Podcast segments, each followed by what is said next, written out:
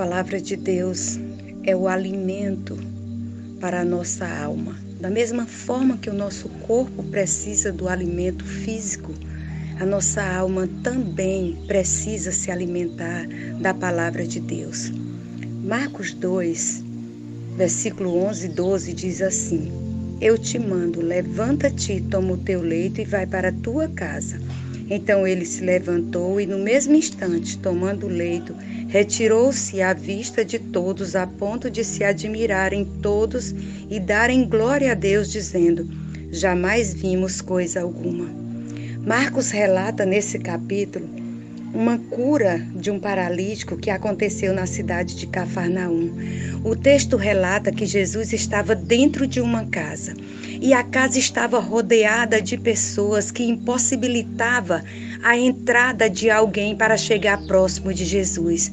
E esse paralítico, esse deficiente sofria com essa enfermidade e existia muitos obstáculos para que ele pudesse chegar aos pés de Jesus. Mas a fé, o amor de quatro amigos o ajudaram aquela pessoa com deficiência a experimentar o poder curativo de Jesus.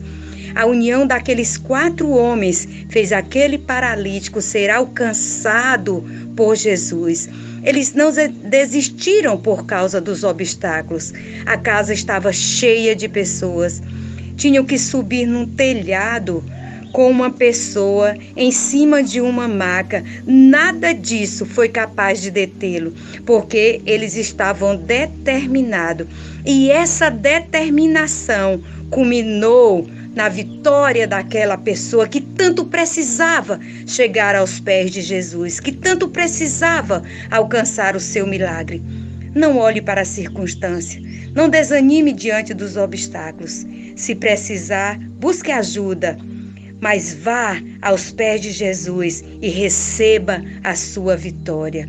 Que Deus te abençoe em nome de Jesus.